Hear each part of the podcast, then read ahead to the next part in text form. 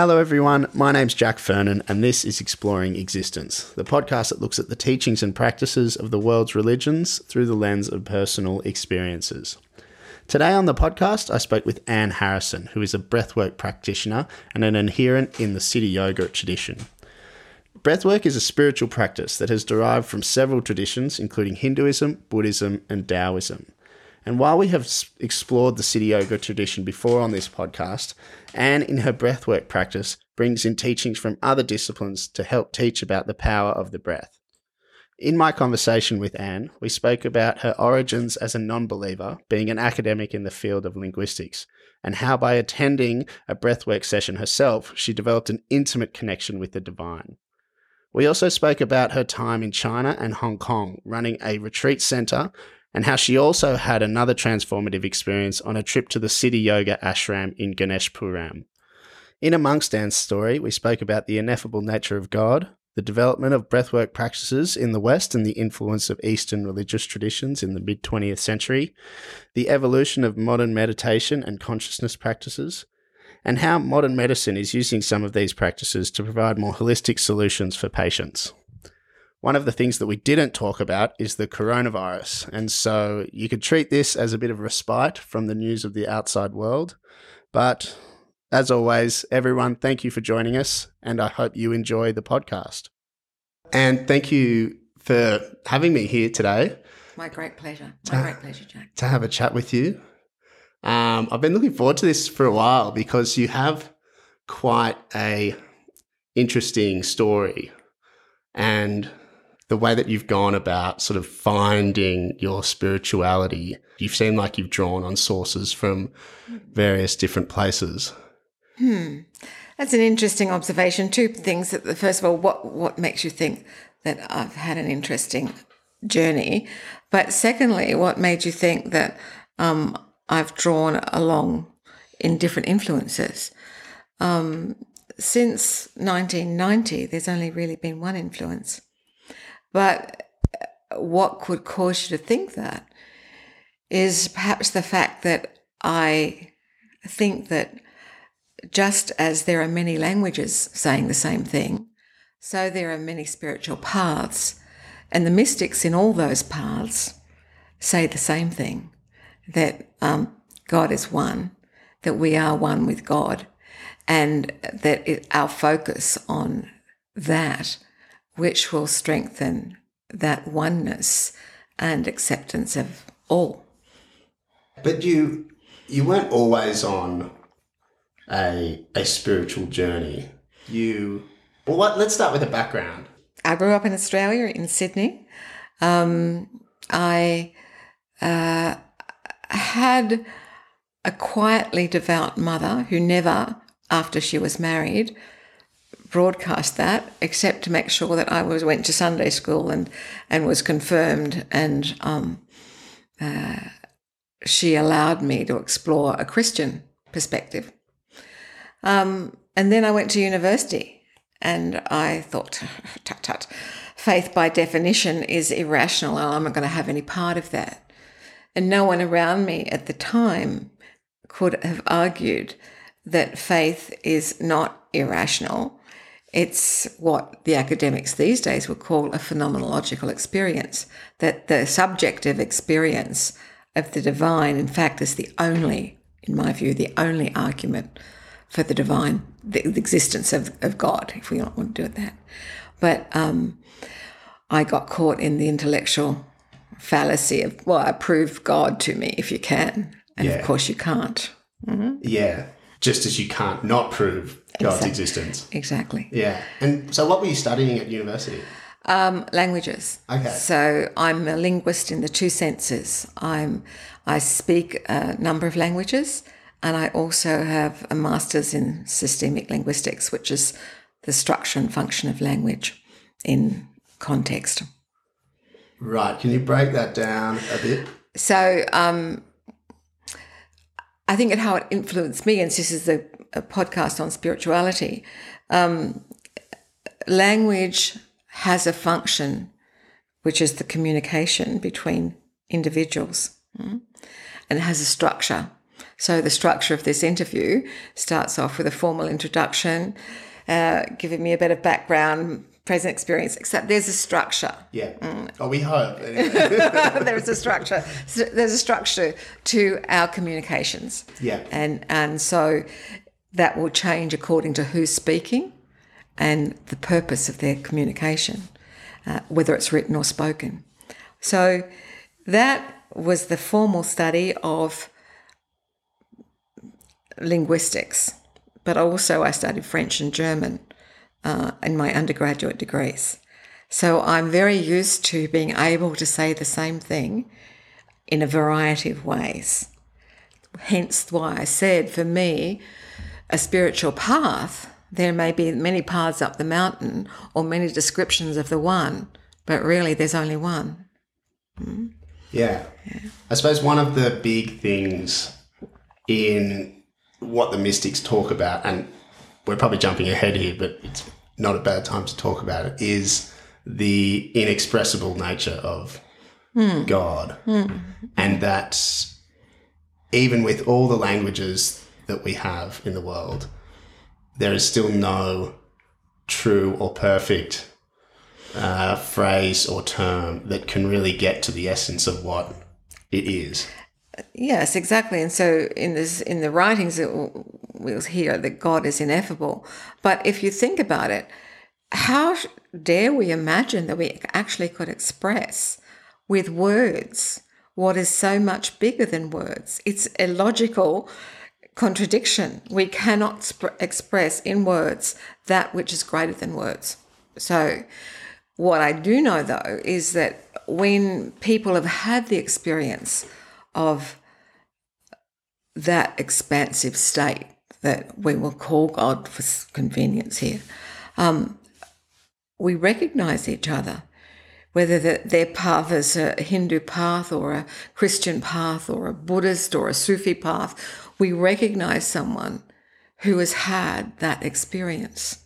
And so we don't need, there's, I don't know how we recognize each other just by a, a phrase here and a hint there, but we do. Mm. And so for me, I just step back into that comfortable place of linguist. Oh, that's just another way of expressing God mm, or the experience of God. Yeah. Yeah, it's interesting. But you went on to become an academic, and that was in linguistics.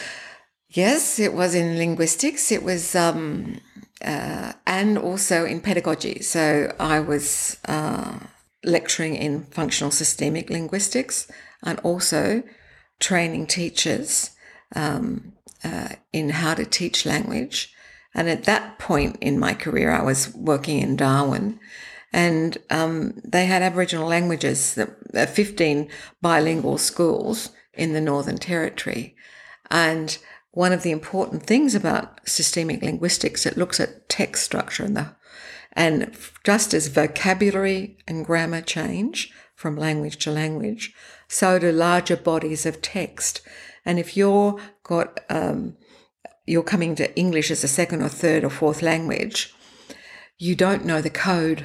So you won't know either how to write the code, so the most important information will get understood, or actually look at a piece of writing or listen and pick out the most important um, pieces of information because your discourse structure, the the language that you speak, if it's not English, will have a different way of encoding important information. So it's extremely important in was for me in the Northern Territory to show, make explicit from primary school onwards how to teach the codes of English so that they wouldn't even be more disadvantaged than they already are. Yeah. And did you enjoy your time in Darwin? It was one of the most creative times of my life. It was it was where I truly had a, a, a spiritual awakening um, in a classic, in a tradition, an Indian tradition that I didn't even know existed. I was just avoiding the deadline of a chapter of a textbook I was writing, and I went along to this this workshop, and I had what I didn't know was a classic Kundalini awakening. Um, and from there, my life did indeed change dramatically. But while I, another year and a half or so that I remained in Darwin, I did radio, I wrote textbooks, I did documentaries. I did, I was one of the most amazingly creative periods of my life. And, um, and I trained in the work that I um, subsequently did for, and am doing still to this day. Right. Do you want to talk us a bit through that that experience mm. and um, give a bit of an understanding about what a Kundalini awakening is? Okay. So, um, as I said, it, it, I was an academic. I wasn't a spiritual seeker. I, um, but even in '85, I wrote directly onto the computer. So those old DOS computers. Oh, and I, I, that's right. And I didn't want to sit behind the computer all weekend. And there was this introduction to breath work Friday night, Saturday morning, and Sunday morning. So I thought, oh, I can do both. I don't have to sit behind the computer all weekend. And it was on the Sunday morning. And the words that I'll use now, I certainly didn't have then. But I was you, doing breath work, you lie down. So I was lying down and I felt tingling coming up through my body and through what I subsequently learnt to be the chakras and blinding white light in my head, propelling me over snow capped mountains on a brown landscape, which I thought was a bit ridiculous until I saw Kailash, and, um, and all the symptoms of physical orgasm. And I thought, oh, I just have to breathe. I'll train in this, which is how I got to train in breath work. I wasn't, I wasn't fixing up my life in any way. I was just wanting ecstasy. Yeah. And that's what I got all through my training. Uh, but subsequently, when I went to live in China and in Hong Kong, I had the more cathartic uh, experiences that breathwork can bring. But the ecstatic experiences continued. And so the Kund- Kundalini awakening, and that's important uh, to mention, in the Hindu, Hindu tradition, and for me, I realized later it was particularly Kashmir Shaivite tradition, a Kundalini awakening is the beginning of a spiritual path. Then we do lots of spiritual practices, or it's traditionally do lots of spiritual practices to awaken the Kundalini. But then the real journey begins, the real spiritual unfolding begins. And, and that's what has been my experience. So it's like a initiation? Well, t- traditionally, I'd say the, the Kundalini Shakti, the energy of the Kundalini, the Kundalini Shakti lies dormant in the base of the spine. And when it is awoken, it travels up the Sushumna Nadi, so up through the spine, through all the chakras, until it reaches the sixth chakra and then transcendence. So that's the the portal, I guess, the portal which one is taken through if one's fortunate. And and so uh, people can have dramatic experiences like I had, or much more subtle ones in the presence of a traditional teacher that it's only when they look back that they realize that their life has completely changed. My life changed very dramatically um, very soon after that. Another year, and I was living in Shanghai, and another two years, I was living in Hong Kong, where I set up a retreat meditation center. So, which I didn't intend to set up. I just wanted to live in a beautiful place. And this was by the sea with mountains coming down to the sea, a waterfall at the back, uh, walks all around the hills. Just and picturesque. it was. It was absolutely fantastic. And and since I had um, these skills that an Australian woman who had set up a holistic healing centre in Hong Kong wanted in her centre, I thought, oh, I'll give it a go. Give it a go. I, I can see if I can. But I had a job in Shanghai to go back to, which I cancelled because the place was just so very, very beautiful. I thought I'll just I'll stay. Yeah, and so what were you doing in Shanghai?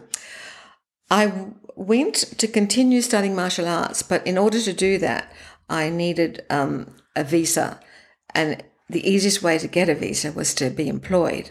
And so I got a, a joint Chinese Australian government scholarship, which allowed me to work in a, university, have a visa, have a, an apartment, and be paid as much in a month as I got in three days in Australia. So it was like, okay, that's all right. I wasn't going there for the money.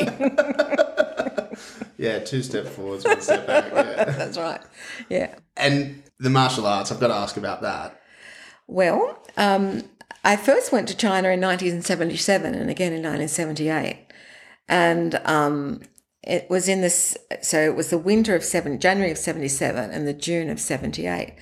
And I would get up every morning in the 78 trip and walk out into the parks. And there would be millions of people doing their exercises, some martial arts, some gentle exercises, Qigong. And very often in different cities, I would be beckoned to a group and they would put me in the middle of the group so that this is Tai Chi especially, put me in the middle of the group so that every way I turned, I would have someone to follow. And I was just enamored by it. I, and it took me a year and a half back in Sydney to um, find a teacher who I intuited, and correctly as it turns out, was a really good teacher. And so I learned Tai Chi with him, but I also, um, he started with Shaolin Chuan, uh, Shaolin style, Hung Gar, and Jiao And then I went to Darwin where there was no Tai Chi teacher, but there was a, a teacher. You know, they're all connected. The master, so I was given a letter of introduction, etc. Um, who did Wing Chun? Now, Wing Chun is what Bruce Lee started with, and Right. he then went on from there. So, but it was designed by a woman. And the thing is about those about Tai Chi as a martial art and Wing Chun is that they don't block the way um, you do in, in Jaga or Hung Gar.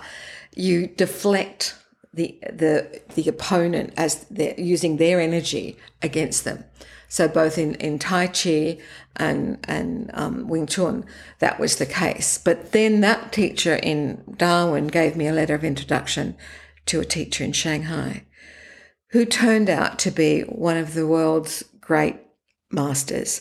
And it was wonderful. Both he and his wife, um, Ma Yue Liang and Wu Yinghua. Wu Yinghua was the daughter of the founder of the modern Wu style of Tai Chi. So there are five lineages of Tai Chi.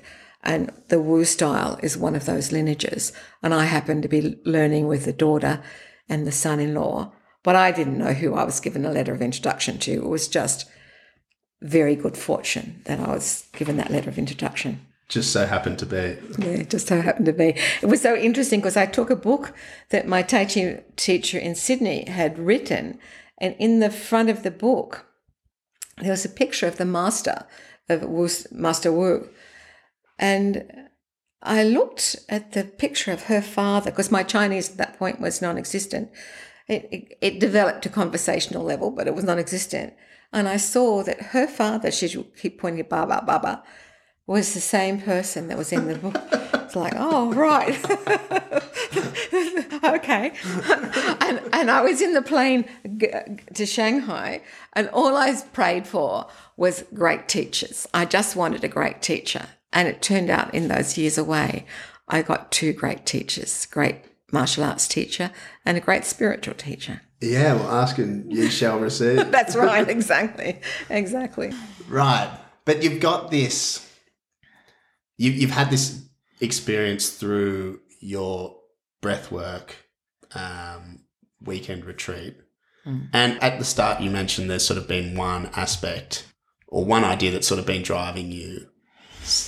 Would Well, you- what since uh, I be since that awakening experience, so that was um, eighty five, so the last twenty odd years, and I had all all my training in breath work, and then went to China, and I'd set up my center in the Hong Kong countryside when someone said to me, "Oh."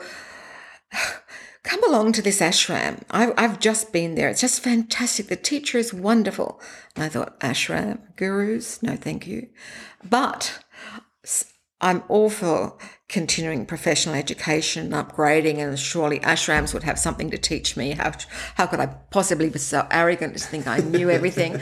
and um, so I popped in on the way to Europe to meet up with my mother and father and the way back again.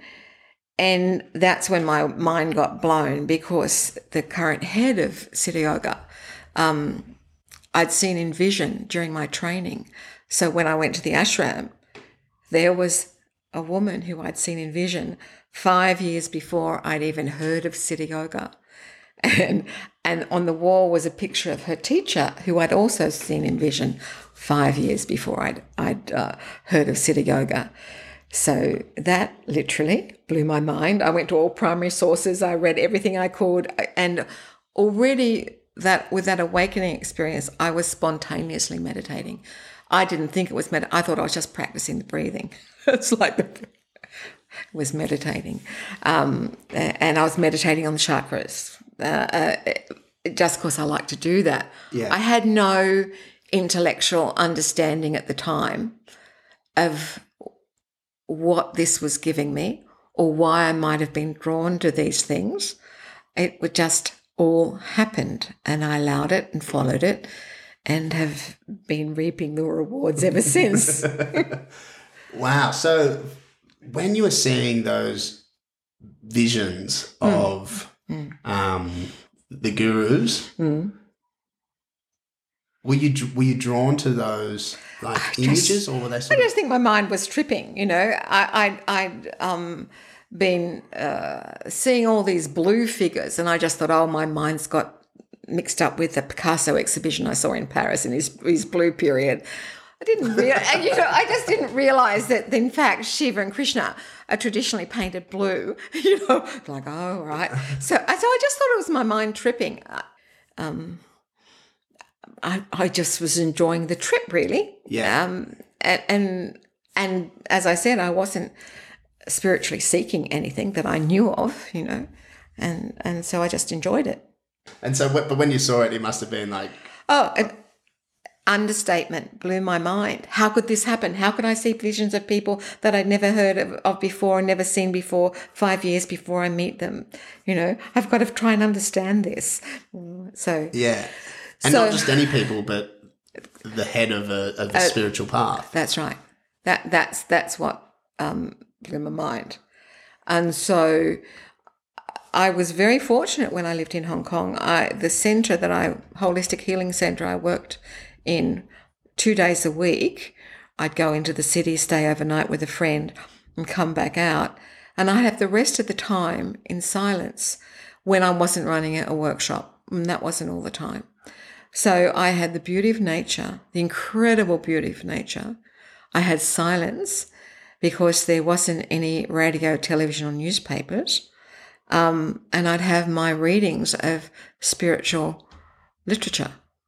And mostly in this, after certainly after I went to the ashram in India, it was in the Siddha Yoga tradition, but also um, reading Tibetan Buddhism. And at one point, I took a group of people through Nepal and Tibet um, because the tantric tradition is the same tradition. It comes from Western Tibet and Northern Indian Kashmir. So there's a like a crucible, as I understand it, of uh, non-dual philosophies that then spread through Tibet and China and to Japan with Zen.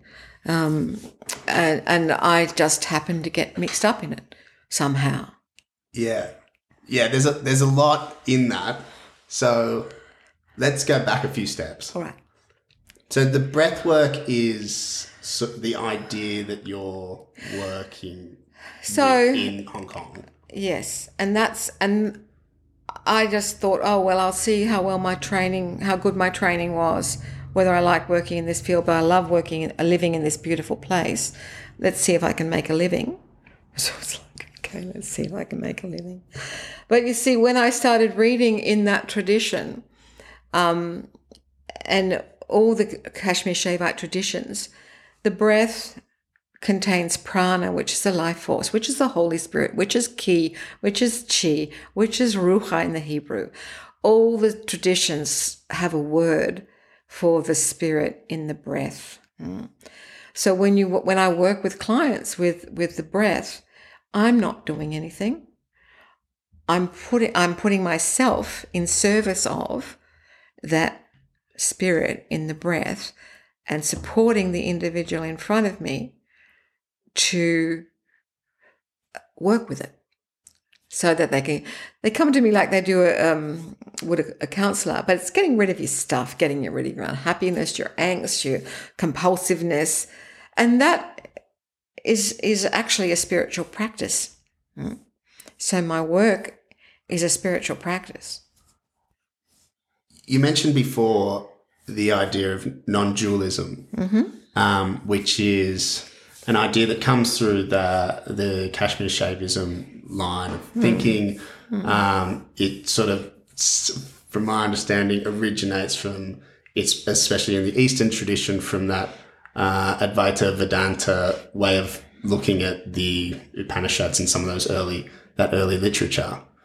And the idea, as far as I understand it, is that non-dualism dualism would be there is a separation, and that separation would be between the individual spirit and the spirit of God, and the non-dualism would be it's all the same thing. It's all the same thing. yeah, I suppose that's a very sort of yeah. That'll that that that's a good enough explanation. I would sit on my balcony in Hong Kong and try and get my brain around all of this, and just as you were talking then, the easiest thing, for, the image that came to me when we're trying to talk about non dualism was you and I are sitting across a table. If someone came through the door, they'd see you and I. But if they levitated and went out into space, all they would see was one Earth. They wouldn't see you and me on it. And they certainly wouldn't see you and me at this table talking to each other. So, uh, that's one Im- image, but even that is dualistic. Everything is part of everything else. So the systems theory paradigm shift of the 20th century is the closest thing intellectually we can come to it, where there is there is no separation. It's all interrelated, and the interrelation, the thing that connects, is energy, and that's the closest that my mind will go to. Yes, and the one of the early, um, I suppose, on this one of the early teachers in this line was um, Goraknath. Goraksanath. Yes. Is that yes? So yeah. he he was a non-dualist, mm-hmm. but he also said it doesn't really matter just, what side you. If you're a dualist, non-dualist, it doesn't really matter because it all leads to the same point. Exactly, exactly. So our mind, being humans, our mind likes to have explanations and likes to make up theories and likes to, you know, that's what our mind likes to do. And it's sort of it's, it's security in a way. Oh, this is how this works. This is how I work. This is how the world works. You have to have a lot of trust in life to just allow life to happen which is very difficult for for everyone. For everyone, yeah. I was going to say some people, but I thought no, that definitely applies to me as well. Yeah. And if it applies to me, obviously it applies to everyone else. yeah, no, no, it's it's um, if you trust life, then you don't have to worry about the explanations. If you're attuned with the energies that are surrounding you, then um, you flow with them. Hmm and you know that you are part of an energetic system that includes everything. Nothing's excluded from it. Yeah. Coming back to Hong Kong, mm-hmm. you said you're spending a lot of time by yourself. Mm. In the beauty of nature. Was there, was there a loneliness to that? Absolutely not. And what was interesting, especially by after a few years, I realized the importance of that solitude I would wake up and look out my window to the bay and the mountains coming down to the sea. And my whole body would be flooded with gratitude. Every cell in my body would be flooded with gratitude. And I realized that that daily experience of gratitude, without, it wasn't a thinking thing. I'd just look out the window and I'd, I'd be flooded with gratitude. That changed me. Just, and the fact that for three years, I never knew where the rent was coming from. But I never defaulted on the, on the payment. I'm like, oh, okay, something was something is looking after me. so like, so the combination of those being taken care of in the mundane and being uplifted in the beauty of nature. I mean, there there's many different things, but there was a little creek and a waterfall coming down towards the house, and I remember one day just going up and dancing there like a madwoman. I was just so ecstatically happy. You know, it was like, okay, this is it. so I had the challenge of the mundane, of paying the rent, using, um, working in fields that no one had ever heard of, breath work and transformational body work, um, uh, setting up uh, uh, workshops and then trainings in these two things. In, in a foreign country where I had no credit rating because I hadn't lived there long enough and I wasn't employed by anyone. So I had to um, juggle all of that and, and maintain my center and, and be filled with gratitude every day. My next question was going to be um, a common path, or I suppose the, the extreme path that's followed by a lot of people that take on some of those, some of the, the Hindu traditions is to withdraw from the world yeah. and um, be, lead a sort of monastic life. See, that's where I'm so grateful. I don't know what it is, it's just grace. I didn't have to think about it. I didn't have to think, oh, that's what one does now if one's following a spiritual path. You withdraw from the world. I didn't withdraw from the world, physically did, um, but I had to earn a living in the world. I had these days and days and days of solitude and contemplation and reading and study. As the writings in that tradition will say, yes, you withdraw from the world. But I didn't know that at the time. I just wanted to stay in a beautiful place in nature. Uh, and, and so I followed what was a traditional path without knowing beforehand it was a traditional path. Do you think there's something that's quite over demanding about that idea? That you have to withdraw? Yes. Oh yes, absolutely. Um, absolutely. And and when we are so driven by our mind as to follow slavishly an idea of what we should do, we're bound to be unhappy. We're bound to be unhappy. We should do this, we should do that. This is what's right, this is what's good. If you attune yourself to yourself, that divine part in you, and follow the impulse, you'll go where you need to go. Even even if you're not physically withdrawing from the world. Exactly. Exactly. And in fact, in, in the, the tradition of the saints of Maharashtra, which is the um, state just north of um, Bombay, they have a tradition of householder saints, what they call as householder saints. So, very, very many enlightened beings were living the life of householders. They didn't withdraw from the world at all. They were very much being a cobbler or a, a tailor or a, you know, they were, that's what they were doing. Yeah, and and if you think of the what withdrawal gave me um, was time to gestate and time to understand what had happened to me and what was happening to me. But if you were surrounded by um, an intellectual framework and a ritual support of spiritual practices, then you wouldn't have to do that. Mm. It's sort of just laid out for you. Yeah. Yeah. Yeah. Did you did you ever get the feeling while you were following that path that this wasn't a good idea? That maybe I should be following my career or like having no. a family or doing anything like that?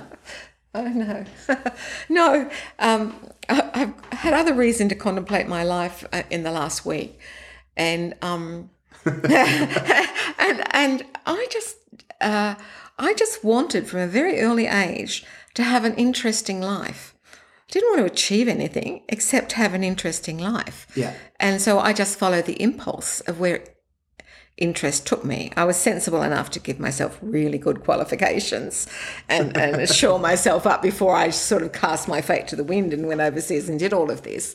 but um, no, I, I've never been ambitious and I've never been driven by what uh, people say one should want and do.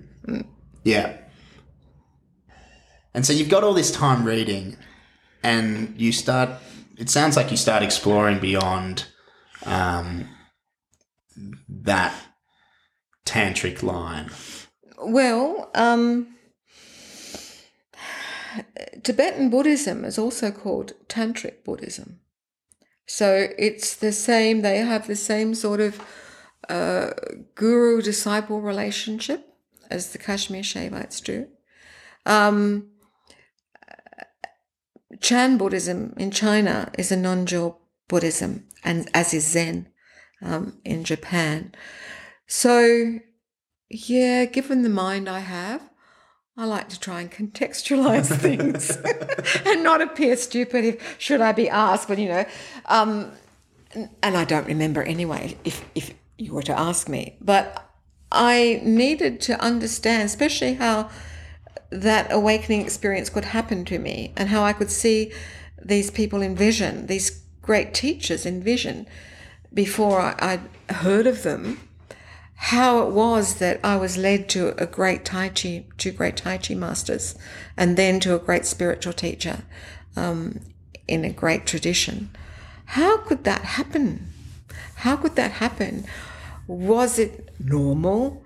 Um, what did it mean? So there are things that the mind can do to read, you know, try and figure it out. But really, uh, ultimately, it's the inner work that's the the meditation, the contemplation, the practice that um, that gives one embodied knowledge. So the mind is sometimes a help, very often a hindrance. But in my case, because I had such intense experiences beforehand, the mind was quite useful in trying to understand that.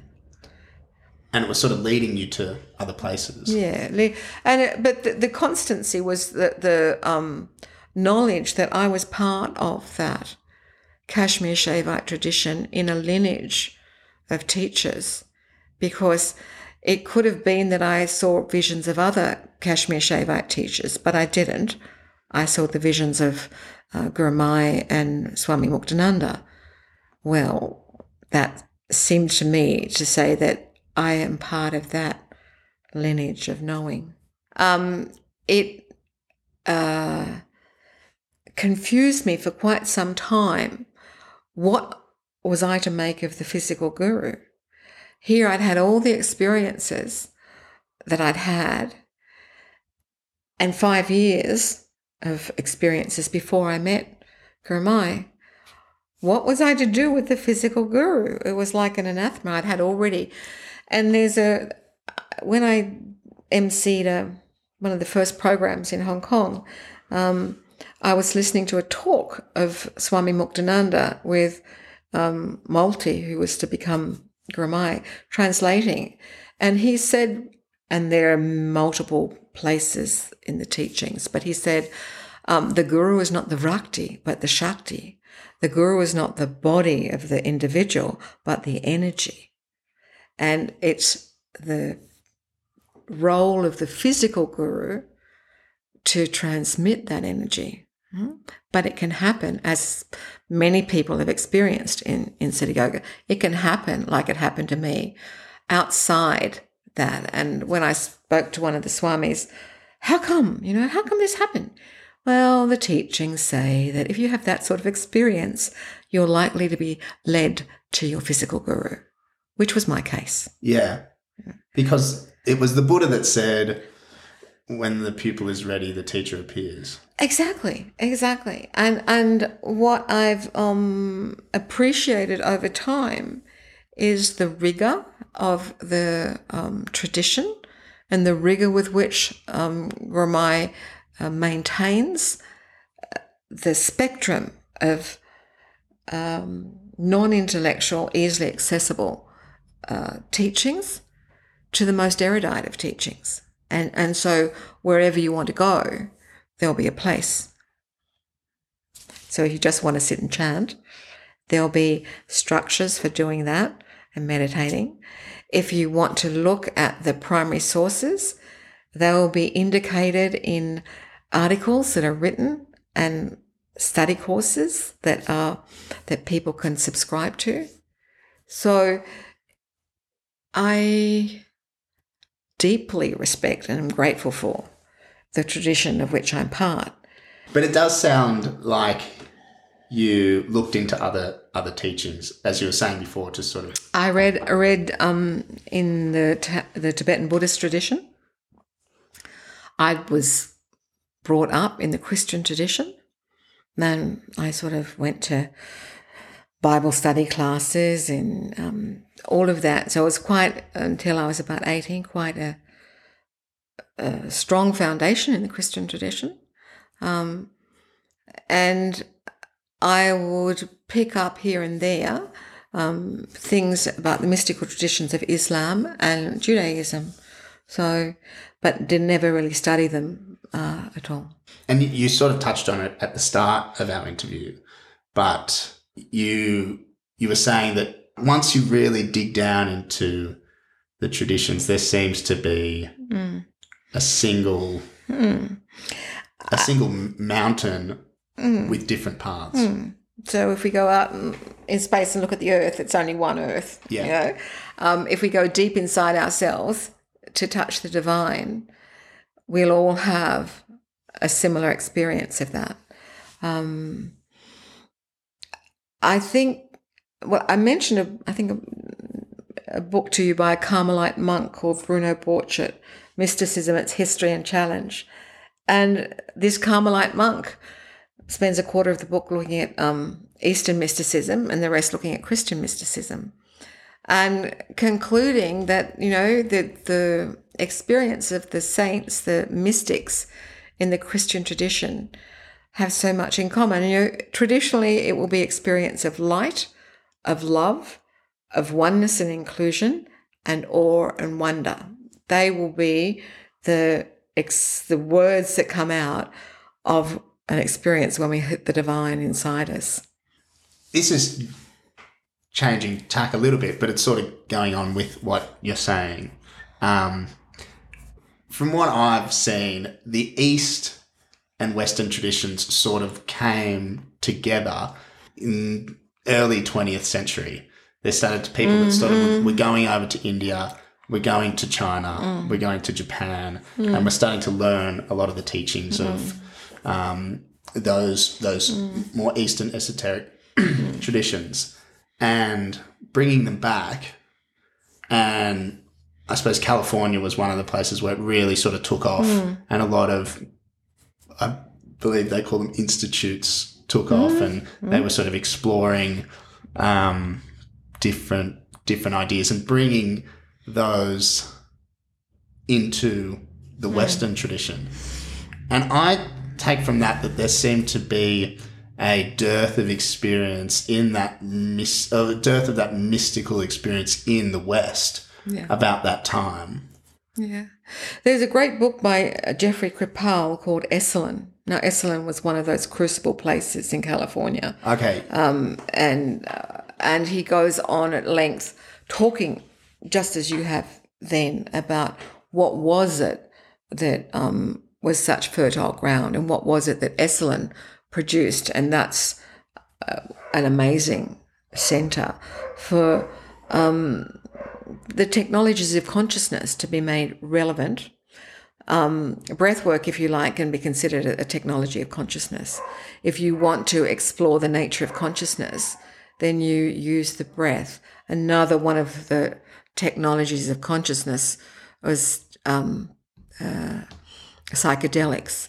Another one of the technologies of consciousness was uh, uh, systemic theories like um, satir or Gestalt. Gestalt that was was growing in Esalen.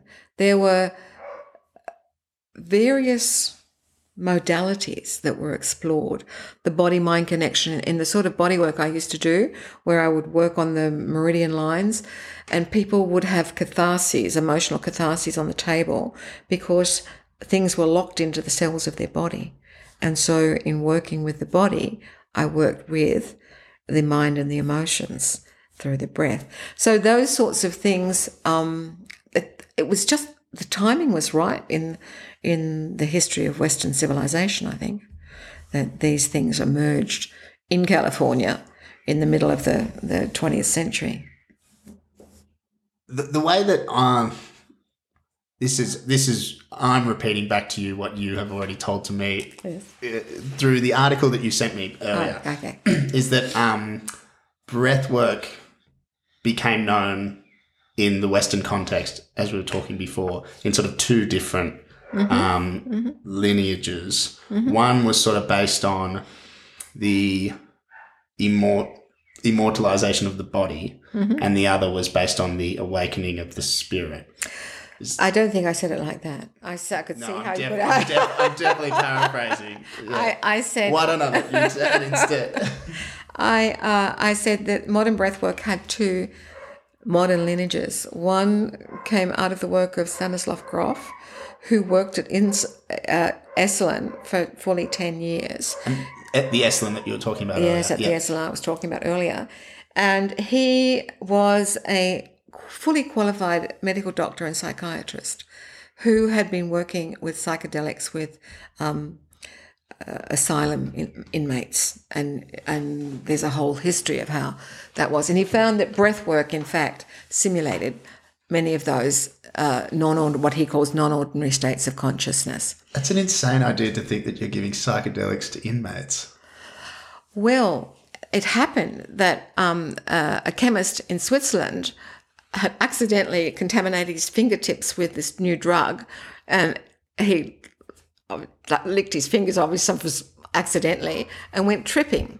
So he then sent these uh, doses out to research institutes with very strict instructions of how to how much to dose and what what the setting should be and what the everything and so stan grof as head of a research institute in czechoslovakia um, took the prescribed dose and he had a classic kundalini awakening. He he was propelled out the top of his head and out into the universe you know.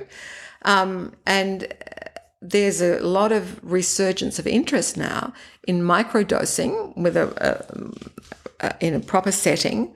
Um, uh, uh, people who are mentally ill, so that they can um, get a larger perspective on what's going on with them, and and the the a lot of literature now coming out and research coming out again. So 50 years later, after Stan and others were doing it around the world, there are other, now psychiatrists like the psychiatrist I met in a local hospital saying, yes, you know, I reckon 70% of um, uh, illnesses are misdiagnosed in psychiatric institutions. Wow.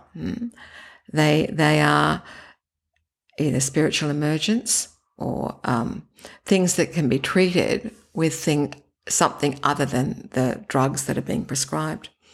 So, yeah, there's a, there's a, a massive amount of research in this area. Yeah. Be- before we go back to what we were talking about earlier, do you think that um, I've, I've read this a little bit? People that say that having a Kundalini experience as a result of taking a psychedelic is somehow cheating. Do you? What, what's what's my, your my, my opinion of that. Um, I can see why that might be said. I can see, though, uh, uh, it's not the cheating I'd worry about. It, it'd be the fact that they're not uh, reinforced in having the power within them. Now, when people are very, very armored, then it's you know it's good to crack them open, and often uh, psychedelics will do that. It's not my preferred way of work. Just as in breath work, there are there are practitioners who use the breath in a very yang way and crack people open. I don't like to do that. I like to work with someone so that they can recognize that the power is within them, that they they can surrender to that force that's greater than they are. Mm. So you you force it with with drugs. mm. But if you're doing the breath, you can force the breath in the, with certain techniques. But if you accompany someone So they're going along and they're step by step surrendering even further and further and further. The result will be that they know that they have the power within them. They know that, no doubt. Right. So, as a teacher, that's where I want people to be. I want them to know that they have the power, not me, not a therapist, not a drug, not anything else, but they themselves have that power. Yeah. Okay, so going back, so Stan Stan Grof is is one lineage, Yeah. and and because he's such an amazing man and researcher, he's written so much, and so that style has been um, very well documented and supported by a very intelligent, caring man. Um, the other was rebirthing breathwork, and um, that was uh, created by a man called Leonard Orr, and he was more dare I say, and I would be probably nailed to the something if um, his followers heard me, it, it appeared to be more flaky, but it's not. All you've got to do with the breath is flow it and flow with it. Mm? The trappings that surround it draw this or that sort of person to it. right. Yeah, so so so the technique is the same. It's a flowing of the breath. So merging of the in and the out breath. So life flows through you, and you flow with it. Um, and there there are contexts that are set differently in those two lineages. Right. And what would you say are, are the the main differences between those two? The intellectual context that Stan Grof provided. Um, it's not that Leonard Orr didn't write, but he didn't write in a in a academic way, the way Stan has. Yeah. and um, uh, that uh, I would place myself in the middle of the two Okay. because I've read virtually everything that Stan Grof has um, written, uh, and I don't like the way that holotropic breathwork gets performed. Um, the rebirthing breathwork is a much it's changed now in the holotropic school, but uh, Holotropic being Stan. Grof. Stan Grof, yeah. Right. Um, uh, it was a much more yang approach. Um, and the approach of Leonard Orr was a much more yin approach, much more gentle, yielding approach. And so I'm halfway in between, more on the gentle side than I am on the hard Yeah. side. Yeah, Being the gentle soul you are. yeah, that's right. That's right. Yeah. But you you've gotten to a stage through being in Hong Kong where you you're sort of very committed and convinced by this way of It's not the only way. It's not the only way. It's my way. right. You know, um, Tao, Taoism, which is it, paradoxically what I base my trainings around, is that it is that balance and harmony of opposites. Um, but Tao means way. And for me, everyone has their way. You know, it's a matter of finding our way to embody spirit and be true to ourselves. I found this way, or this way found me in this lifetime, and I'm I'm happy with with with that path, you know. Yeah. But I I wouldn't push it on anyone else, and certainly wouldn't push it on any of my clients, except that they'll come to that realization if they practice the breath often enough that the breath is an intrinsic part of it. But all the traditions, the Japanese, the Chinese, the Indian, the Hebrew, the Islamic, the Christian, all have a word for spirit in the breath. Hmm. So you one's drawn to the path Yeah. by for, good fortune or happenstance or Just the movement of the spirit bringing itself back to exactly, itself. exactly, Yeah. exactly. And so you've come to your idea from the Kashmir Shaivism and the Siddha Yoga, but then you said there that you base your your teaching around Taoism. Can you talk me through? Well, Can you talk me through that? given that we live in a world of duality, Yeah. there's you and me sitting here, and the inside of the room and the outside out there, that we live in a world of duality. So it's important to have a way of accepting that and Taoism also talks in the yin and the yang, also talks about the cycles of change. So if you look at that very, very debased symbol of the yin yang, you have a little black dot in the white part and a little white dot in the black part. And that can be interpreted as the seed of the next cycle.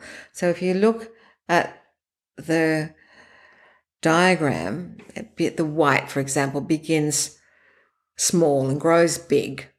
And in the bigness is the black. And then you go down. So it's Taoism is about the balance of opposites, balance and harmony of opposites, and the cycles of change. Now, unless I think, unless we get that in our skin, that there's you and me and there's this and that, and, and both are part of a greater whole, we're always going to be comparing ourselves and unhappy. And if we don't accept that, in fact, there are seasons in our life, in our career, in our relationships, as in the garden, you know, we have to know how to navigate those cycles. And like we're here at the very beginning of autumn. I did autumn last year. Surely I would have learnt to do autumn. When you I hear clients, oh, I did that once. Well, no, life is doing things in their seasons, and there are sort of daily seasons, and there are yearly seasons, and there are seasons in larger bodies of time. So, unless there's a paradigm that you have to understand that deeply, you're always dissatisfied. Simple as that. You're not seeing that life is acquiring life skills. Why? Not because they're good in and of themselves to achieve something in a linear mode. No, it's like navigating the boat and down a series of rapids. You need this skill and that skill to navigate the rapids, the peaceful times. Yeah? That's how I use it. And it came to me because martial arts are a three dimensional mandala of the cycles of change. And I was practicing one day um, and I got that flash of insight. And then I looked at the writings and I looked at my practice and I looked at the breath flowing and I looked at life flowing. And I thought, well, it's all very well to talk in the abstract about non dual. What is it that will help us live the duality? And that's so there are those two major influences in my life. It's not that it's an either or. It's actually both have been a major influence in my life and my teaching. That's really interesting because you're bringing the the non-dual side and the dual side into a unified thing. Yeah. And one of the things that I'm discovering more and more um, is the idea of um, compatible contradictions. Absolutely. And that you can have two things that at, at first instance seem at odds with one another. Exactly. Like mass and energy. Yeah.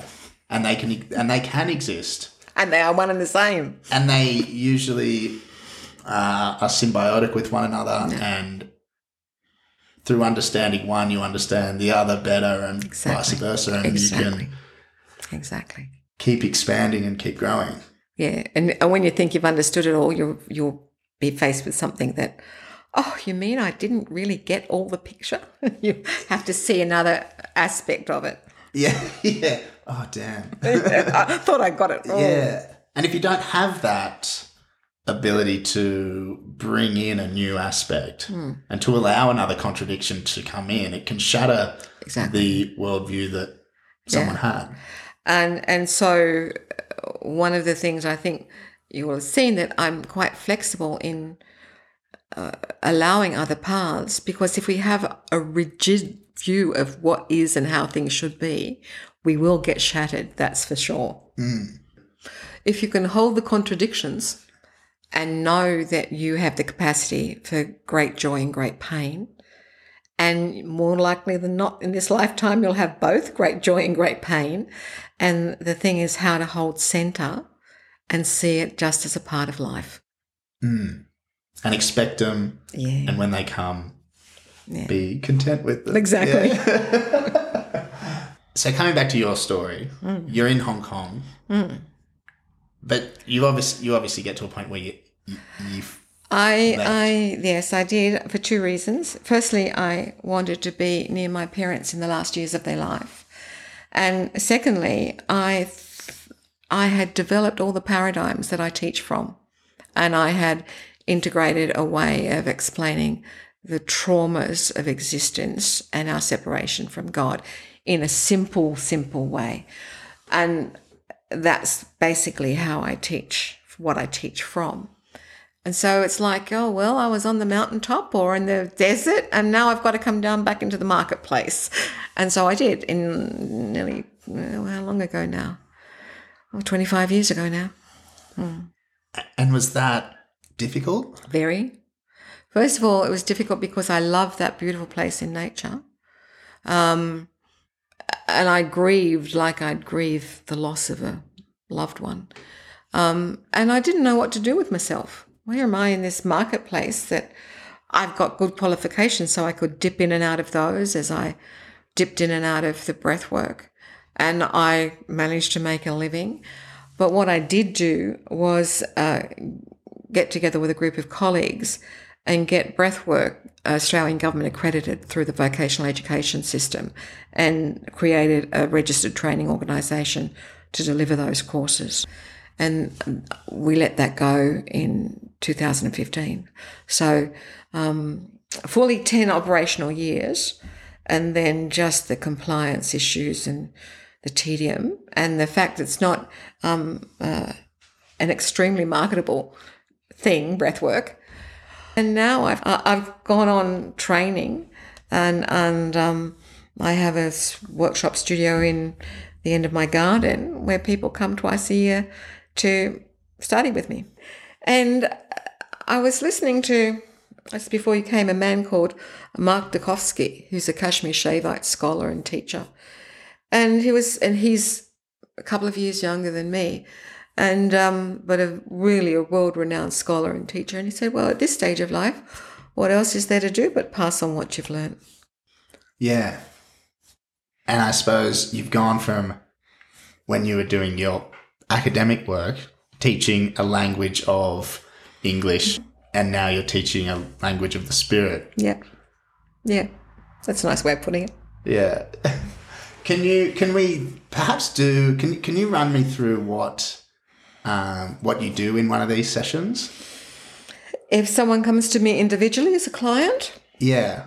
Well, I, I'll explain that the the technique is exceedingly simple. We've all experienced it. If we go on a slow jog or walk up a very steep hill, we end up breathing fully and deeply through our mouth because we need the oxygen to propel ourselves along.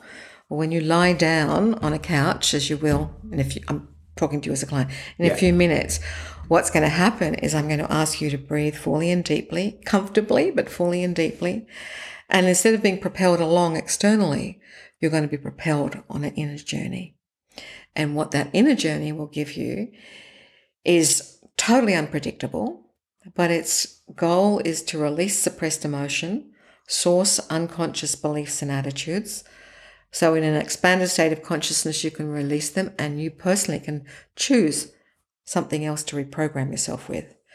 So, the reason the first part's important is that releasing of a suppressed emotion is because when we, we don't even know we're full up, but if we're very sad or very angry and we've had that experience, we know we can't think straight. Mm. If we've swallowed emotions down over the years because we haven't known how to, to process them, we don't even know that there's a distorting filter in our perceptions and our expression. So, in and of itself, the release of emotion, if it's locked down there, is beneficial because you can see more clearly. Your perception is clearer. Mm. And most of our beliefs are unconscious. So if we keep repeating the same old pattern in our life, it's because there's a really good reason. There's some belief down down there that, that that is programming us to do that. So instead of saying, "Oh, what's wrong with me? Why can't I get over this? Or why do I keep on doing this?" one needs to look into the subconscious mind to get a handle on that, what's there programming. So then in releasing those two, a source, releasing the emotions, being able to see more clearly, having an insight into the destructive and limiting beliefs that keep us looping around unhelpful behavior patterns, we then are able to be more in charge of ourselves in life. So And that's the, the choice that you offer them. that's what breathwork does. Yeah. To me, the breath is so basic. Mm. It's it's forgettable, I suppose. we take it for no, granted. no one's really conscious of their breath. I don't think anyone is conscious of their breath at all times. No, only if you're an asthmatic and you have a, a problem breathing, you become very aware of, of your breathing. Yeah, But uh, most of us, it's, well, we just go on. And in that regard, the the the constant vital nature of the breath that exists in the background, regardless of what else other people are doing. Uh, I'm beginning to see how it. It's how our constant so- companion. How it's so translatable into Yeah, it's our constant companion. Yeah, it's a because in thinking about it, I was like breath work. It seems like such a such a basic thing that you wouldn't need to be trained in it, or you wouldn't need to. Right. So in 2013, um, I'm on an international board, Global Professional Breathwork Alliance, but we got together all sorts of um, breathwork practitioners, whether they're from Qigong or um, pranayam or uh, mindfulness, and we had a seminar, five day seminar in the Omega Institute in the United States. And um, it was called the Breath Immersion from Science to Samadhi. So we had the doctors Gerbarg and Brown, who've done research, psychiatrists who've done research into coherent breathing that balances the sympathetic and parasympathetic nervous systems. We had Dan Siegel, we had Stan Grof, we had um, Jack Kornfield, you know, and we had people like me who do conscious connected breathing for psychotherapeutic purposes. And so it's happened now that I think there's an identifiable field of breath work in which there are specialities.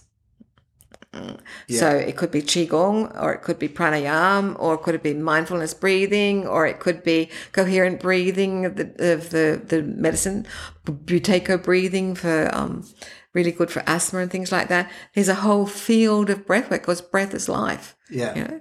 and and we were talking before we started recording how modern medicine these days seems to be becoming a lot more attuned to um, these sorts of um, these sorts of treatments that were otherwise deemed That's right. beyond Western medicine. That's right. They, they've become uh, open to the practices that were implied in the psychosomatics of illness. So, medical textbooks have long held that there are psychosomatic illnesses, and yet they will never use the body oriented practices that will help them with the illness until recently. Hmm? Yeah, yeah. But it's it's nice to know that the those holistic doctors are actually bringing the mind into hmm. the treatment. It parallels that paradigm shift I was talking about of the 20th century. Fritjof Capra's book, by the way, The Web of Life, is probably the best um, description of that paradigm shift from a linear model to a systemic worldview in all disciplines. Um, but uh, it, it parallels that paradigm shift. Everything is, is, we're beginning to see it's part of a whole. So integrated medicine, holistic medicine, holistic practices, ecological um, uh, studies, you know, they're all part of that systems theory and the interrelationship of everything. Yeah. And trying to bring everything back to that balance. The, and, and, and, and knowing that um, if you have a complex of integrated systems, any change in one part of the co- complexity will change the rest of it. So we're always moving, and very rarely are we static. Well, and I feel that's a good place to, to leave it. Um, and it's been a very comprehensive conversation. I feel we've covered covered a lot. Um, there's probably a bit of uh, required reading. As, as no, no, no. Have the experience first. Right, Have the experience first, and then if you feel you need to read, read after the event because that's how I I train people. I I give them references, but I really don't expect them to read anything. Because once they've had the experience, if their mind needs something, they'll go and read it. You won't understand from your mind. Yeah, well, and thank you very much for, for chatting this afternoon. It's been my great pleasure. I've Really enjoyed it a lot. Yeah. And um, I'll put a link to because you've got a website. Obviously, we were talking about your uh, your um, your business, and if anyone's interested, the link will be in the description to to the interview, so you can check that out. Thank you. Um, but and thank you very much, A pleasure. Thanks. and thank you everyone to listening. Thanks, Jack.